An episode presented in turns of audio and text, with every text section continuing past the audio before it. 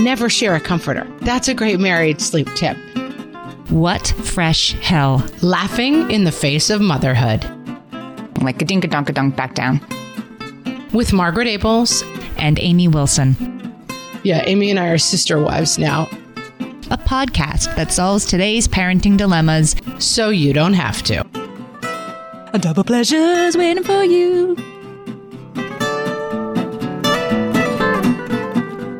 Hello, everyone, and welcome to this episode of What Fresh Hell Laughing in the Face of Motherhood. This is Margaret. This is Amy, and this week we're talking about sleep hacks.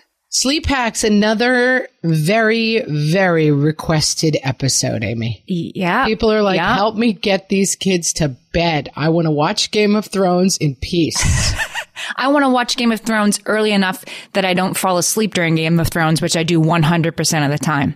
How can you, Amy, Can you make it through Game Amy, of Thrones? First of all, I can't fall asleep ever. So that's never a problem for me. Like, even if I'm dying tired, I would never fall asleep. I've never in my life fallen asleep during a television show. Not possible. Oh my gosh, I can't. I I I, need I some am my mother. I, I like it. Like yeah, it's the battle of Winterfell, and Ugh. everybody's dying, and I'm just a sleepy, a sleepy time. I just cannot, I can't relate to that. Like, you might as well say, like, I flew out the window of my apartment the other day and flew around Manhattan. Like, that's how much I can relate to what you're saying right now. So that's my sleep hack is sit down in front of the television when, when it's dark outside. But we, uh, for, for babies and toddlers and school age kids, so a what little more we're not recommending is putting your kids in front of Game of Thrones to put them to sleep, even though that works for Amy. it wouldn't, it would probably have an, have an alternate Not the way to go. So sleep is really hard, guys. There's a lot of aspects to it. I want to Yep, come in yep. hot and strong with my point of view. I feel like sleep is the ultimate version of you have to find your percentage of what works for you and what works for the baby. For me, getting sleep was extraordinarily important to me. I do not do well. Under eight hours of sleep, I become a monster. And so for me, getting sleep was extremely important. And so I really prioritized getting my baby to sleep. And I had three for three kids who slept through the night at 12 weeks. Uh, yeah, but see, like I had three for three terrible sleepers and it wasn't that it wasn't important to me and I didn't do anything. I do think like some babies tend to cooperate in this and some really, really, really don't. And there are things you can do about it, but you can kind of get lucky or very unlucky. I agree. I absolutely agree. But I also think the amount of anxiety that this causes for people, it's also okay to be like, I'm just going to sleep with the baby in my room and feed on demand. And that's what's going to work for me. You know, like sleep is not everyone's ultimate goal. And not everything works for everybody. We, we went to our, our Facebook page at What Fresh Hellcast and we asked our listeners to tell us what are your sleep hacks? What are the things that worked for your family? We also have some experts who sent advice in and you'll be hearing from them later in the episode. But uh, yeah, I think the overall thing is we don't want to be, we don't want to be judgy about this and nothing works for everybody, but here are some things that worked for some of us. And there's some really good advice. There's some new stuff here. Yes. And it's just the ultimate thing of like, this is the kind of thing that if you get yourself into the mindset of like, I can make this mm-hmm. happen, you're going to be unhappy. And so it might just work for you to stay in bed for 12 hours with a baby who's up and down more and doesn't sleep perfectly. That's also okay. Stephanie says, and I think this is a really good sort of overall thing, is that that consistency is key. There needs to be a routine around sleep and it matters almost less what it is than that there is one because even for little babies, they know like, oh, here's the warm bath. Oh, here's the lotion. Okay. And now the story and now the cozy rocking time.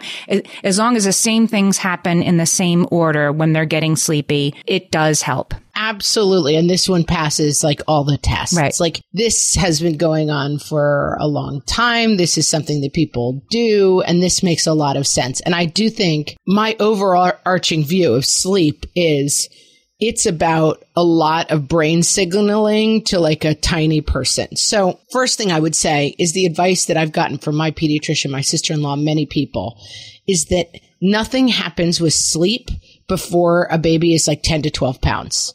So a little tiny baby is just feeding on demand, getting used to the world. Like you cannot start thinking about any of this stuff until the baby is of that age. But you can start these routines right away Yeah. and like start the thing of like day is an exciting time where it's light and there's lots going on. Night is a time where it's quiet and nothing interesting happens. Darkness is your friend. Darkness is your friend and so is like uh not this is my go-to gift right now, wipes warmer with a light on it.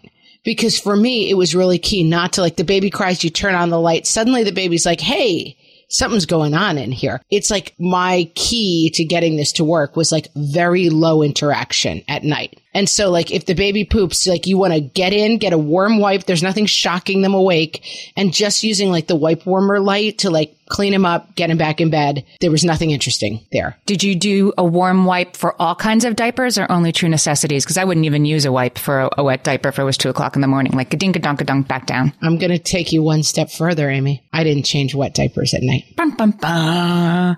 Yeah. I mean, guys, diaper technology is out Yeah. of control. Like, they're not mm-hmm. really wet. I mean, if they woke themselves up in like that giant puddle of pee and they're soaked Right. to the skin, yes. Right. But- if, you, if you can tell from the outside that they have a wet diaper, right? The, I did not change diapers at night. Again, this is after 10 pounds. We're like eight weeks in, I'm talking. This is not like day one. Day, first eight weeks, you're just in it and you're just doing everything possible. But no, I would not change a pee diaper in the nighttime. I had a relative who shall remain nameless who thought that it was important to change her newborn daughter's diaper every two hours, including like, let me just go check and see if it needs to be changed. That's a great way to interrupt your infant's sleep. And just to put the, uh, put the blame on MAME here, I was even worse because I was following the cockamamie advice that had worked for a friend of mine that you need to wake an infant every three hours, even if they're sleeping soundly and try to feed them and compounded that with a baby who had terrible reflux. And, uh, I, I created a real, And you went to Bonkersville a real problem for myself. Yeah. And, and so real fast. if I could go back, what I would have told myself then is like, don't, you know, don't wake a sleeping baby. Now, I,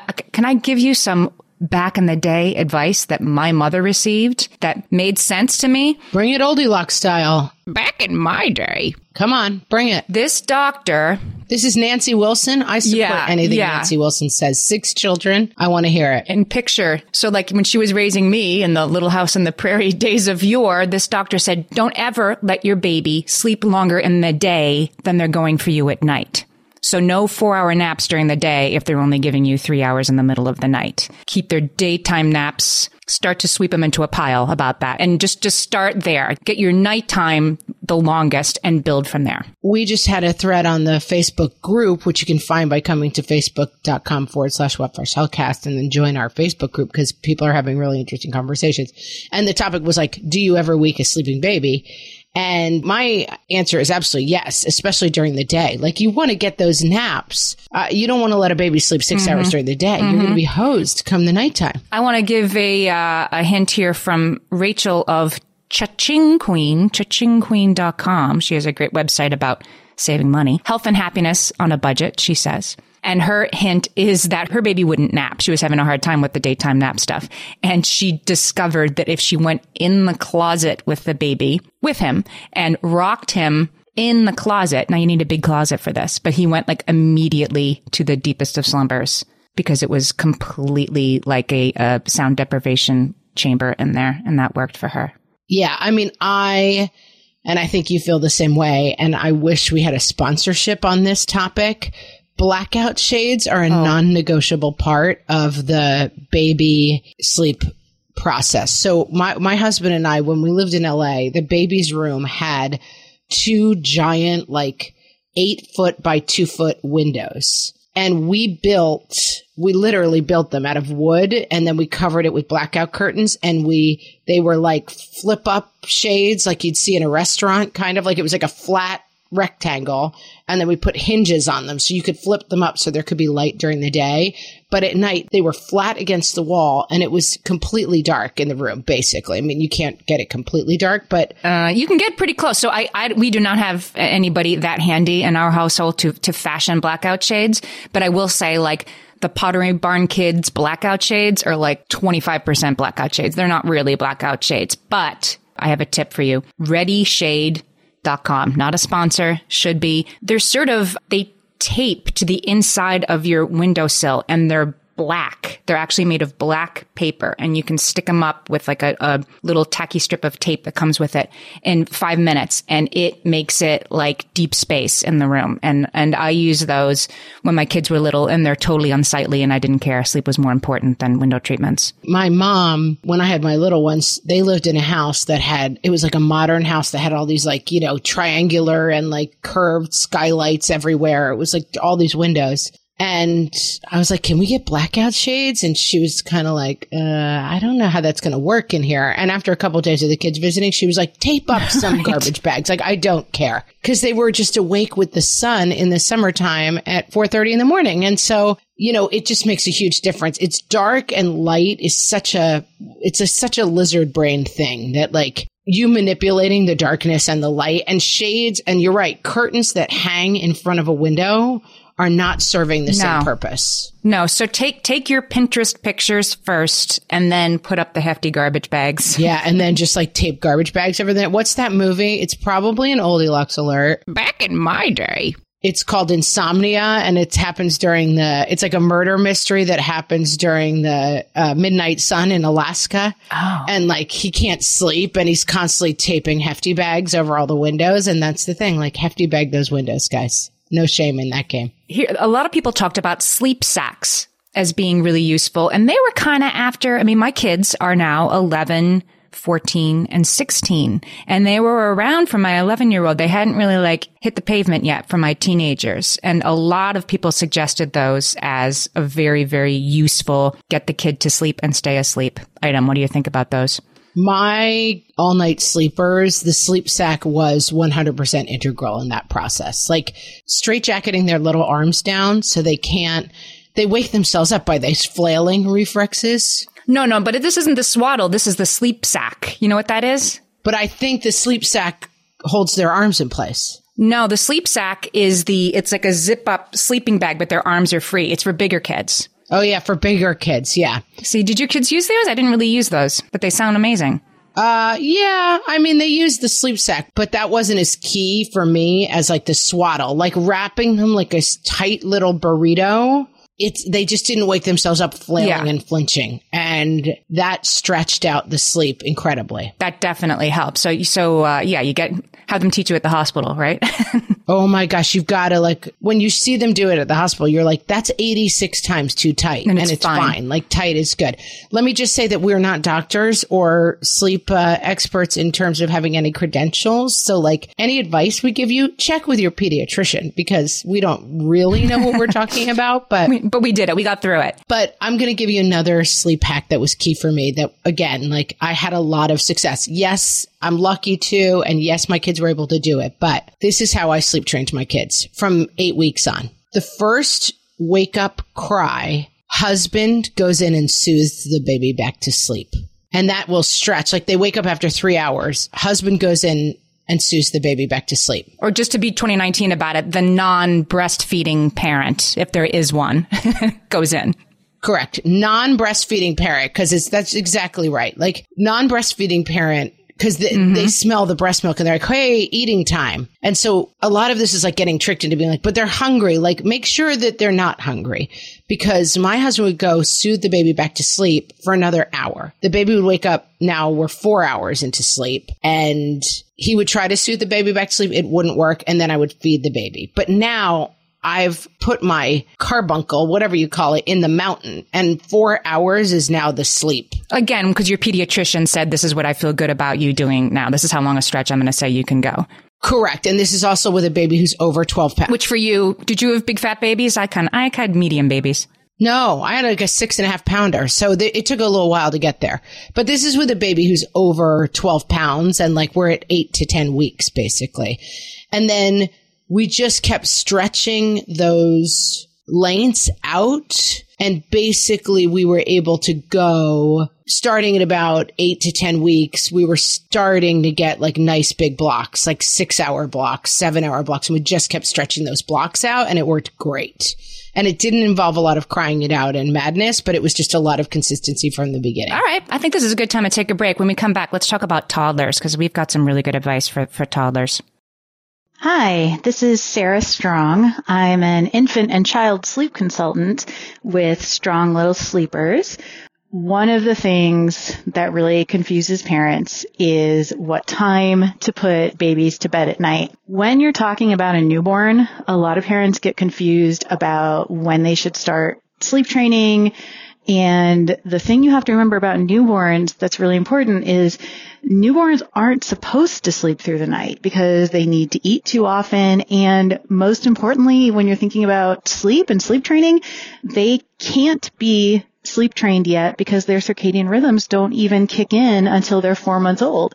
But they're going to bed at 8, 9, 10 p.m.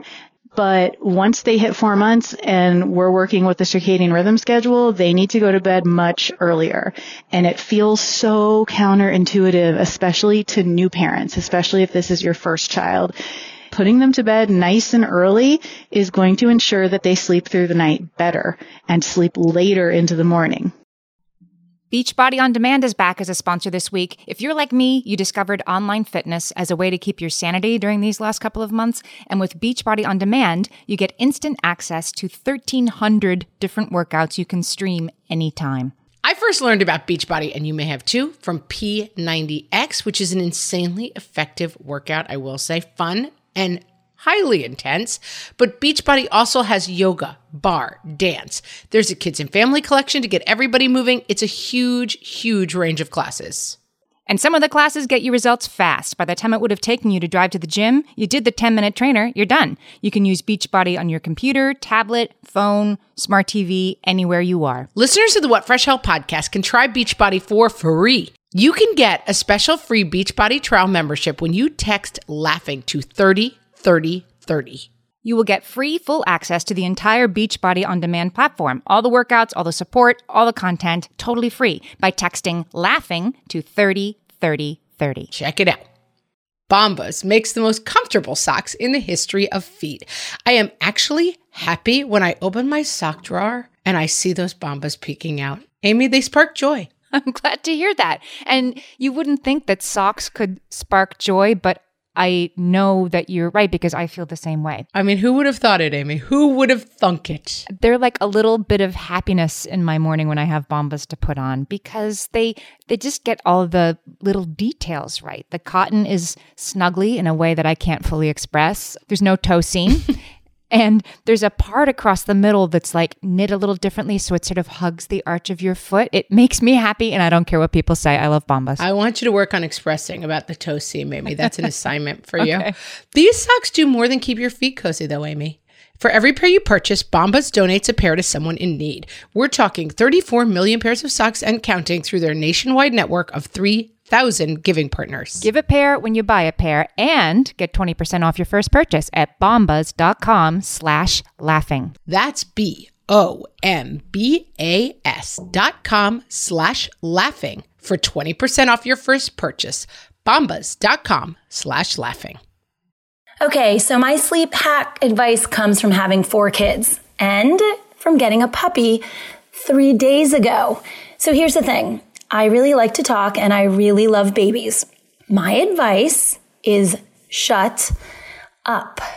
Well, only at nighttime, really. And you need to resist the urge to whisper sweet nothings into your newbie's ears during overnight feedings. It sounds obvious, but for me, it was not.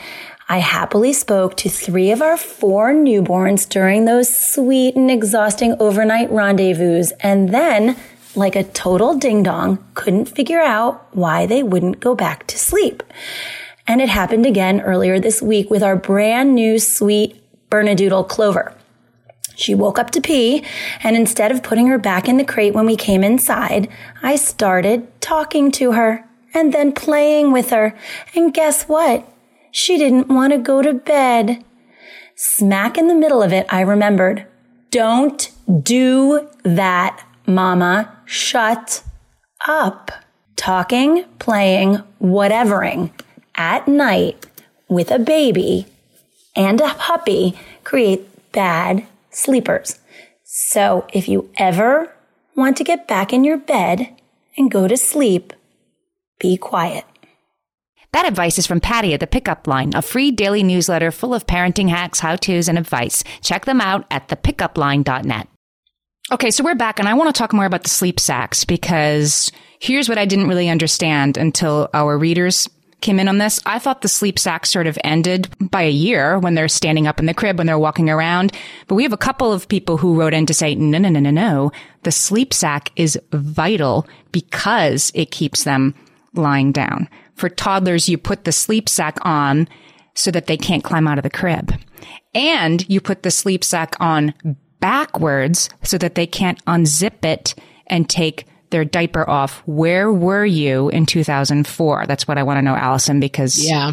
Anyone who's lived through the baby who got their diaper off in the middle of the night uh, is really cursing themselves that they did not know about sleep sacks at the time. Like, oh my gosh, yeah, it just and again, it's it's it's cueing, right? Like, oh, I'm in my cuddly little sleeping bag. I guess I might as well lie down because I can't really stand up. This this makes a ton of sense to me, and now I'm going to go a little more mind blowing with you. We heard from Dr. Sarah Mitchell, who has a website called Helping Baby Sleep, helpingbabysleep.com. And this is her big tip. My biggest tip for toddlers, she says, is to keep them in a sleep sack until they transition to a bed, which shouldn't be until they are at least two and a half years old. Unless you're me and you have an 18 month old and you're having another baby and you don't want to pay for another Right. crib. At which point, Right. We've talked about this and we're going to talk about what to do when you have the toddler in the bed is getting out of bed because that was not an easy transition. It just was one you felt you had to make. yeah, yeah, yeah. We just had to, we just had to go for it. I was like, whatever the experts say, I'm not buying another crib. we did crib for as long as possible. We didn't do sleep sack, but she, you know, she says it's a cue that it's sleep time. It keeps them cozy through the night and it prevents them from getting in danger climbing out of the crib. Another thing that people mention a lot about toddlers, including Amanda, is white noise machines or any kind of noise machines. And this was another integral part of my sleep system, which is there's a noise that plays during sleeping time. And I mm-hmm. think it's a white noise machine. Ours played all night. So it's like they wake up and they're still hearing the noise and it's like, oh, it's still sleepy time. Like you're just trying to give them as many signals in the lizard brain part that's like, everything I'm, everything that is surrounding me is associated with nighttime and sleep. Mm hmm.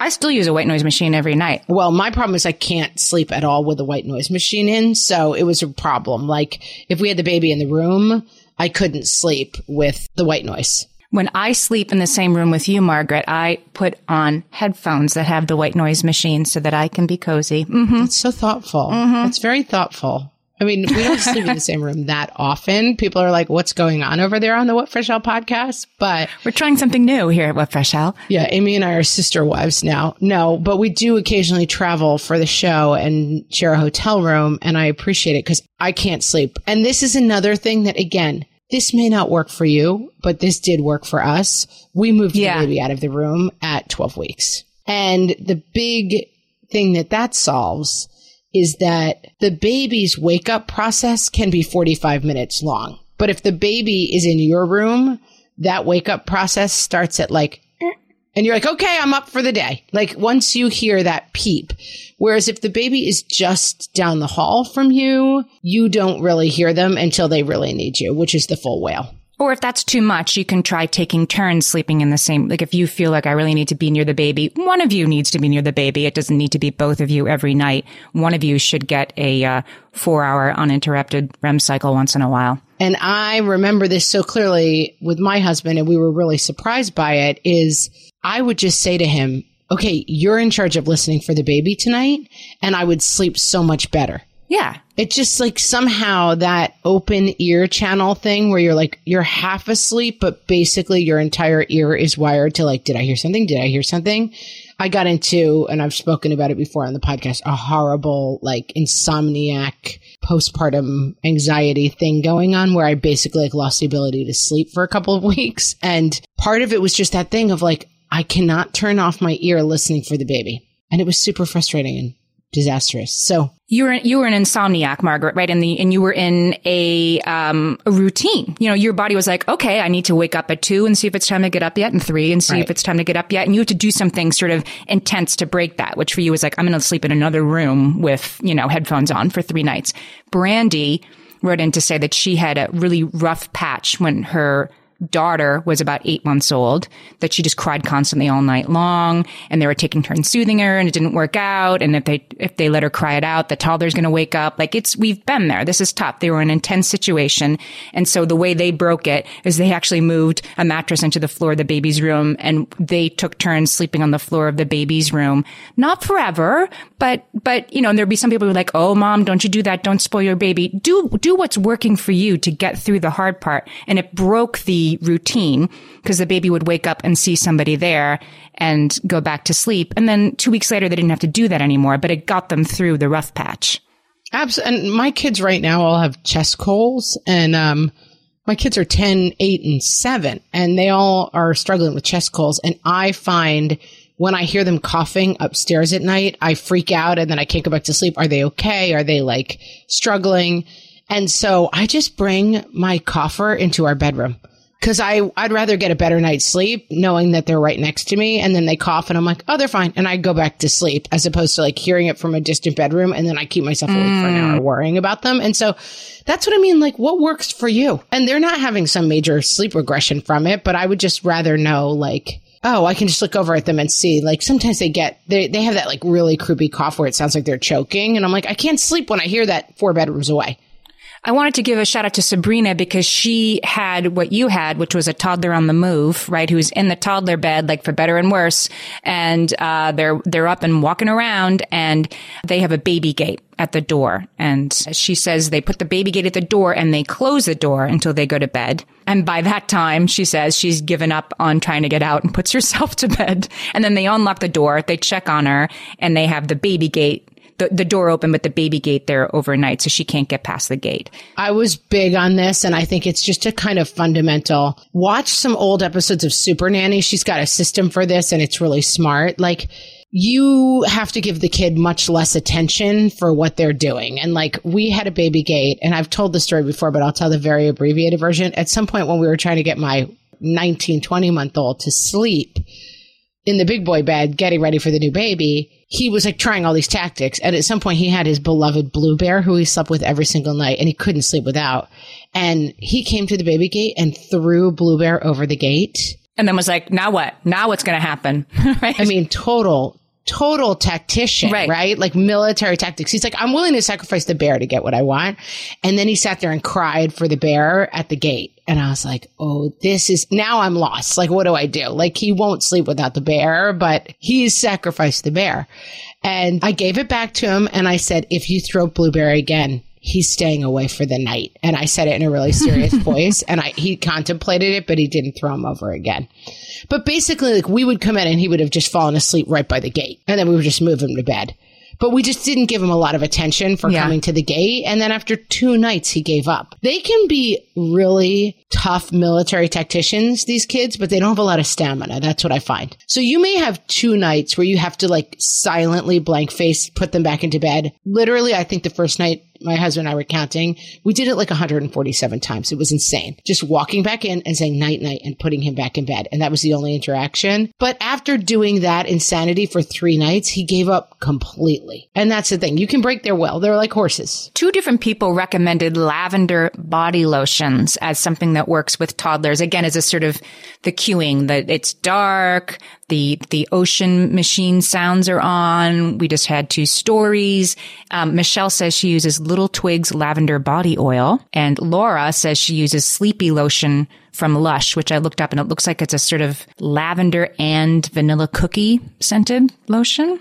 Mm, mm-hmm. I would like mm-hmm. that. I would like some of that for myself. My husband could slather me before bed and then tuck me in. right. She says she puts it on her son's feet. And again, like, like smells nice. We have a routine. It's the same way. It's night night time. Amy and I are both reformed actors. Actually, you're just you're still an active actor, but I'm a reformed actor. and like there's a lot of acting work where they talk about sense memory. Like the way to recall emotions is like what did it smell like? And I lived in New Orleans for a brief time and whenever I am in New Orleans, there's a grease that they use to grease the wheels of the streetcars that run. And it's just a smell you never smell anywhere else. And when I smell that smell in New Orleans, it's like I fall through a trapdoor in time to like when I lived there in the 90s and like it's like my whole life comes back to me when I smell that smell, my life from that time. And sense memory is a very strong and real thing. And so that's kind of what you're trying to do with your kids is like you're trying to create a sensory experience that says sleepy time. When we move on to preschoolers, everybody had a version of the same advice about get an alarm clock that they can see for themselves. Like I had an old deluxe version of this where we just took a digit, our digital alarm clock and we put a, a post-it note over the minute numbers because those are, you know, immaterial, right? So then we had like, then we drew a five and next to it put a you know, moon. We drew a six and next to that we put a moon.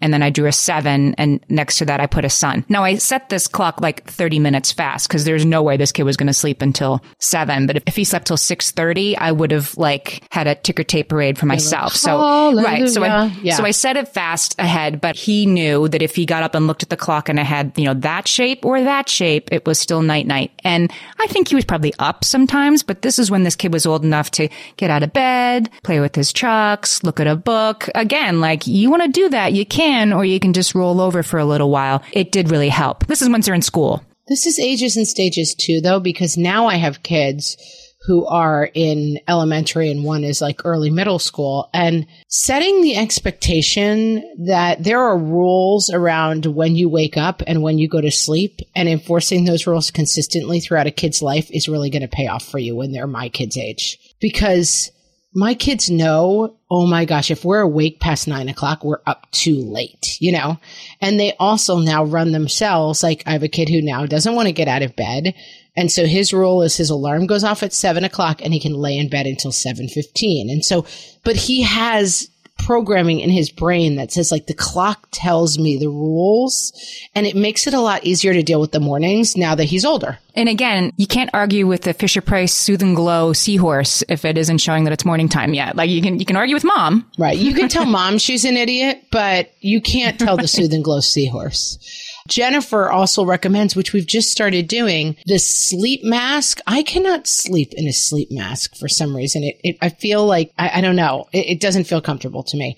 But my five year old found one that has like a unicorn horn and I've been using them my nine year old, my 10 year old really, he basically will not nap anymore but I make him, if he really needs a nap, spend an hour in bed in a sleep mask. And I think he gets like quiet enough yeah. that it's almost like a nap, you know? Yeah. I find them very useful. I mean, I started using them in hotels that weren't dark enough or things like that. And, uh, I find that they cue me, that my body's sort of like, oh, okay, no, not going to get out of this. Time to go to sleep. And right. Jennifer recommended it. And we had somebody else who recommended it for her older child, for her 13 year old who has ADHD. With that can come a lot of mind racing inability to sleep and that the sleep mask, he tells her really, really helps him at bedtime. So that was a, that was a good one that I hadn't thought of for kids. Yeah. So much good yeah. advice, you guys. Kara talks about, and I think this is interesting, resets. And so we had a lot of people reference Benadryl.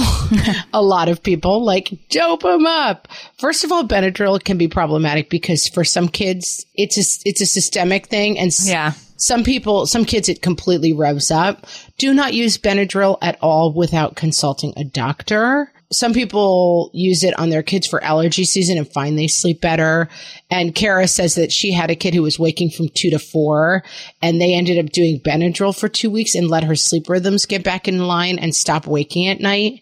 And, um, this is obviously something to talk to your doctor about. It involves giving your kid a drug and you have to be really careful around that stuff. But I think even with or without Benadryl, one thing that I would encourage people to remember about sleep in general with their kids is it is one of those problems that starts to feel, and I, I had this for myself so badly with that like panic insomnia phase. It starts to feel mountainous. Like this is a disaster from which your family will never recover. Your life now is never sleeping and dealing with a maniac at 2 a.m. There are ways to reset what is going on in your house and they may involve four or five really bad nights but it's worth putting that work in to get back to normal. And I have always found that when we have sleep disruptions, we pour a lot of energy into fixing them and getting back to normal. Of course, you have to plan those times. I mean, you're right, but make sure you don't have a vacation coming up the next Yep. week. Make sure it's not almost Christmas. Make sure it's not. Make sure it's not testing time at Right. school, you know. The problem is you are probably going to have to do it again when you get back from being at grandma's house for a week, when the kid has a bad cold. You have to do it again. For sure, you're going to have to do these resets again and again. So set yourself up for success by making sure that you have a little runway. Nothing weird is going to happen in the next couple of weeks after you sleep train the toddler. And there's one more thing I want to say about that, and we'll be right back. My name is Lori Strong. I'm a certified child sleep consultant with Strong Little Sleepers.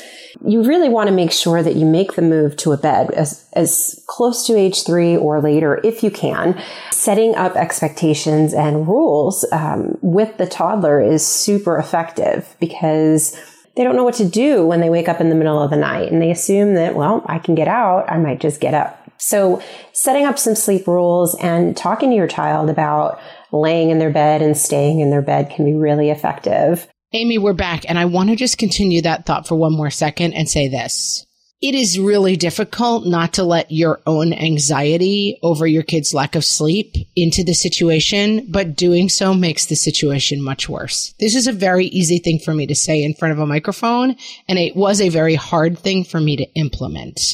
But letting your child see how much anxiety and stress you have around their lack of sleep is making the situation worse. You know, the, the hardest part for me was the perfectly well-meaning people who would ask me if my four month old, five month old, like, she's sleeping for you? And I'd say like, no. And they'd like, she's not. And then on, on top of my kid not sleeping and all the effort I was putting into it, I felt bad that I was being judged, that my baby wasn't sleeping yet. Like, it's, it's not a, uh, not a great look. And I had to learn to sort of detach, like, they're just saying it to be nice. They aren't saying it to make you feel bad. You have to kind of put that aside. Right. And with my own kid, I had one of my guys go through like a little insomnia bout, and I was right away, like my mother calls it catastrophizing. I was right away like, this is the beginning of the end. Now I, I finally got my sleep back and now we're losing it because this kid won't sleep. And what is going on? And he would be like walking around the house at like one in the morning. And I would just, I was freaking out. Like, what is this? And I would go up and sit with him. You really have to sleep. And I was just making it so much worse with my own crazy. My husband finally was like, we have to stop doing this. We have to give him some tools and let it settle out. And it did. To that end, I think we should talk about, we had some great suggestions for apps and websites that are useful. Uh, and again, it's helping the kids have their own sort of quiver of self-soothing techniques that they have that don't have to be, mom has to stay here and, and uh, I twist her hair until I fall asleep.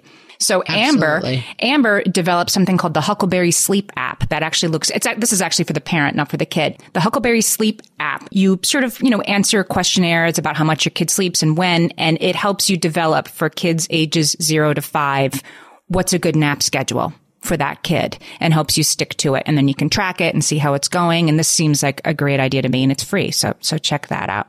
Just for the record, none of the apps that we're talking about are sponsors. We're talking about stuff that we've like actually discovered that work. Right. Christy, who has twins, which twin mamas know, double the fun and double the trouble when it comes to sleeping. A double pleasure's waiting for you. Oldie locks alert. Back in my day.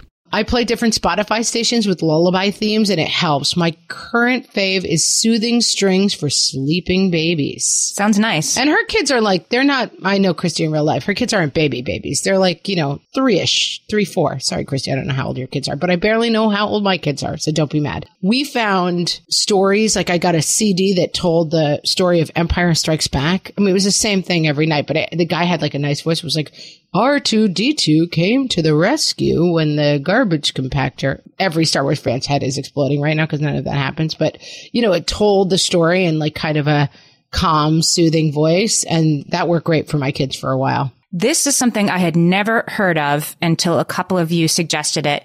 Something called ASMR videos. I will say that ASMR videos are like the hottest topic in the world. They're the ones that give you the tingly feeling. Somebody recommended Whispers Red channel on YouTube. I'm like, I, that does not sound appropriate, but okay, I'll check out Whispers Red. And she, You're like, kids, clear the room. I'm going to Whispers Red on YouTube. w- yeah, I'm going to check this before I recommend it on the show. But yes, she, she just like, hello. it's time to get cozy. And she, and she like does like little like clicks and snaps. Do you know what ASMR stands for? It stands for autonomous sensory meridian response. I mean, first of all, how could I have thought you wouldn't know what it stood for? Of course, I looked it up because I'm like, what does this mean? But it's like the idea of like, you know, that feeling you get where you get like a tingly scalp, like something like gives you like that relaxed, happy feeling and it like tingles in your scalp. Apparently, there are people. Do you know what I'm talking about, Amy? Uh, I do now because I watch the videos. But it's like, but it's like tasting cilantro tastes like soap. Apparently, some people don't get it. It's like not possible for some people to achieve. I watched Whispers Red, uh, and I will say after two minutes, I was like, oh, night night. You felt good. I felt Yeah. really good. And she's just like a pretty nice lady. And there's a bunch of these. It's not just her, but that was one that was recommended. I would do this sound only, but I have to say I would not involve a screen Right. in my kids' bedtime activities at all. Uh, you know, uh, for, for grown-ups, I guess that's up to you. Katie says there's an Awe Island podcast that has bedtime stories for younger kids. Yeah, it's kind of fun, like falling asleep. Oh, and Elizabeth a- recommends the Moshi Twilight app, who has been a sponsor on our show. Oh yeah, they Yeah. have sponsored us. They are groovy, man. I'll tell you, I my kid who I have trouble napping, I put him in a sleep mask and I put the Moshi Twilight stories on and I lay down next to him and let me tell you, I don't know if he fell asleep, but I did. I was out like a light. Oh, those Moshi monsters. They're, They're actually like, Moshi monsters. We're supposed to, we should know better to say it correctly. Moshi monsters. Yeah, we should. Moshi. And Headspace, another app that I love. Angela says Headspace has a sleep exercise that her tweens use. And then Anna jumped in to say, I use that on my Google Home, so I don't even have to get out of bed. I can just say, you know, hey, you know what? Play, play me a sleep exercise. this is an ages and stages thing. Like we think of sleep health and good sleep habits as being something that affects like newborn babies. And good sleep hygiene is crucial throughout your kid's life.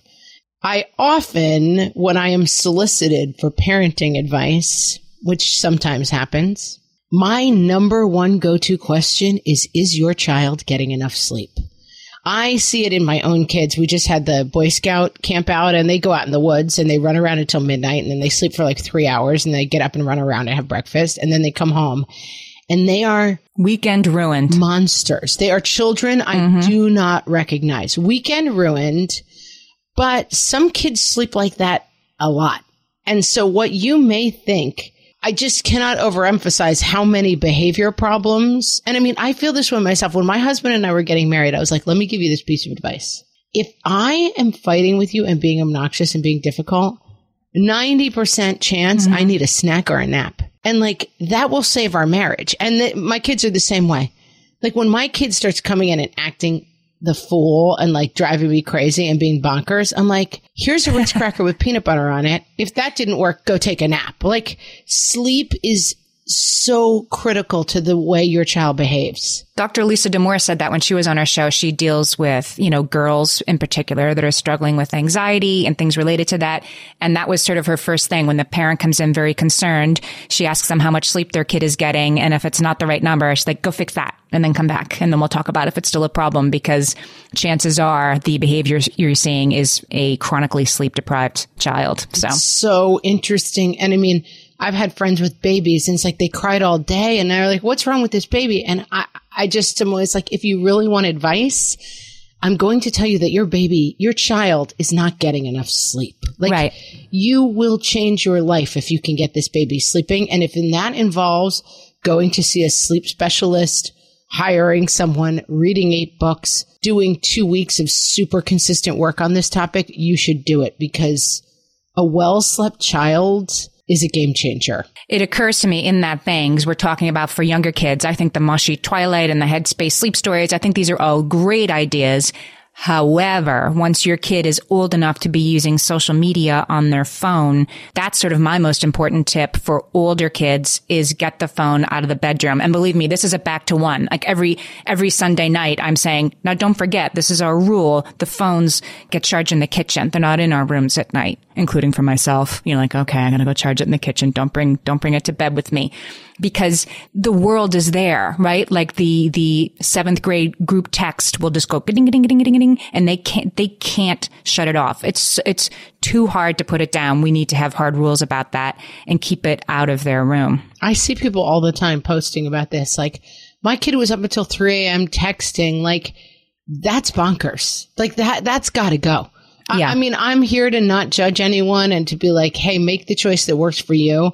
But if your kid is on a phone at three o'clock in the morning and trying to go to school the next day, that is set up for failure. Like, that is a really genuinely bad idea they can't help it, right? Like we are, we are conditioned now as a species to respond to every bing and bong that comes in on that phone. And they can't. And they just, and they also just, they need the mental space. They need a place to not be in the seventh grade and who said what to who, right? They, they need a, a time in their day where that is not the most important thing happening. They need space from that. And so we need to give it to them. For sure. And it's a, it's a parallel to, my problem with like one ear open for the baby. Like they're sleeping with one ear open exactly. for the phone. Like, oh, is a text coming in? Is something new happening with Sally's boyfriend? You know? And we need that space too, by the way, right? I need, you know, I need a, uh, I can go eight hours without finding out uh, what's happening on Instagram and would probably be better off. I bring my phone to bed because God knows I have to keep up on my Twitter until 11 o'clock at night or I couldn't function. But I do then put it, turn it off and put it on the cradle at night. Like if you want to get me at 3 a.m., it's not possible. You have to come to my door. Please don't. Let's do a couple of tips for grown-ups because we have a couple of those too. Yeah. Amber says, Again, now this is on the phone, but she says she uses the Calm app, which has sleep stories and guided meditation for grown-ups. I have my own internal calm app that I use, which is I have insomnia and this has really helped me. And it tends to be like my go to thing and it signals, I think, my brain that it's time to go to sleep. I do, I call them walkthroughs, but like I picture like we used to go to my grandmother's house when I was a kid and I just sit and I do a walkthrough of my grandma's house. Like you walk in the front door and there's that bathroom to the left. Then the next door on the left is stairs that go downstairs to the basement. Then to the right, there's the refrigerator and then there's the open door to the kitchen. And I just walk through this house that I loved. And it's a place where I like, I had no stress in my life and it really helps me calm down. When I can't get back to sleep in the middle of the night, I do something called Jin Shin Jyutsu, which is a sort of an Eastern healing technique. And I know a very little bit about it, but I know sort of what holds to do on my fingers and my palm to just relax myself and get myself to fall right back to sleep. So I'll put a link up to that on whatfreshhellpodcast.com if anybody's interested. Works for me. And I do think a lot of that stuff is probably, it's the same thing. You're signaling your own Right. brain. Like it's not even so much that the hold works. It's that I think it works. your body knows that you're doing the hold and therefore it's like signaling you to go back to sleep. That's right. And my thing is like, I can sit there and be like, okay, what do I have to do for the podcast? I got to get this done. Did I put that file in the right place? Is it going to get loaded in time? Oh my God, the kid's permission slip. Like that thing is what keeps you at. And so I'm like, that's not what we're doing. We're doing, my husband and I just went on an amazing trip. And now my new walkthrough is like, okay, we got there. I remember we waved goodbye to the kids and we got in the car and I walk through the trip moment by moment. Like I try to recreate every single moment of the trip in my mind. And I usually fall like it was a four day trip and so far I haven't gotten past Wednesday. Like it's like I, I fall asleep at some point. We had so many good tips and we got to a lot of them, but there's a lot more. So I'm going to put everything up on the show page and whatfreshhellpodcast.com. All the clocks you guys recommended for preschoolers, all the Fisher Price little garden sleepaway time crib things you guys recommended, um, the lavender oil and the Jin Shin Jyutsu. And I don't know what else. What else am, am I forgetting? There's a lot. There's a lot. The point is try something and when it seems to work, stick with it because the consistency of the routine is the point. I just have to, before we go, point to Anna's tip, which like I have been accused of being mental for this, but it is the only thing that has saved my marriage. Never share a comforter. That's a great married sleep tip. my husband and I figured out about two minutes in that like we would be divorced over the comforter. And so we have two sets of bedding. Game changer, guys. Wow. I'm going to end on Diane's because I think this is important to remember. If you're the mom with a good sleeper, she says, don't tell the mom who's struggling through a rough patch how your little Johnny sleeps for 13 hours. It's not helpful. What is helpful is saying to her, go take a nap and I'll fold your laundry. Or I dug this swing out of the garage. It worked for us. It's yours if you want to give it a try. Very, very, very good point. Yeah. Thanks, Diane. Thanks, Diane. All right, guys, come see us on Facebook at facebook.com forward slash what fresh hellcast and tell us what's working and not working for you with your sleep hacks at home. We're also on Instagram at What Fresh Hellcast, on Twitter at WFH Podcast, and then I'm going to put up all the links to the things you guys suggested on our website, whatfreshhellpodcast.com. Amy's got about 40 hours of work ahead of her getting these links up, but Linking it. come and appreciate them, guys.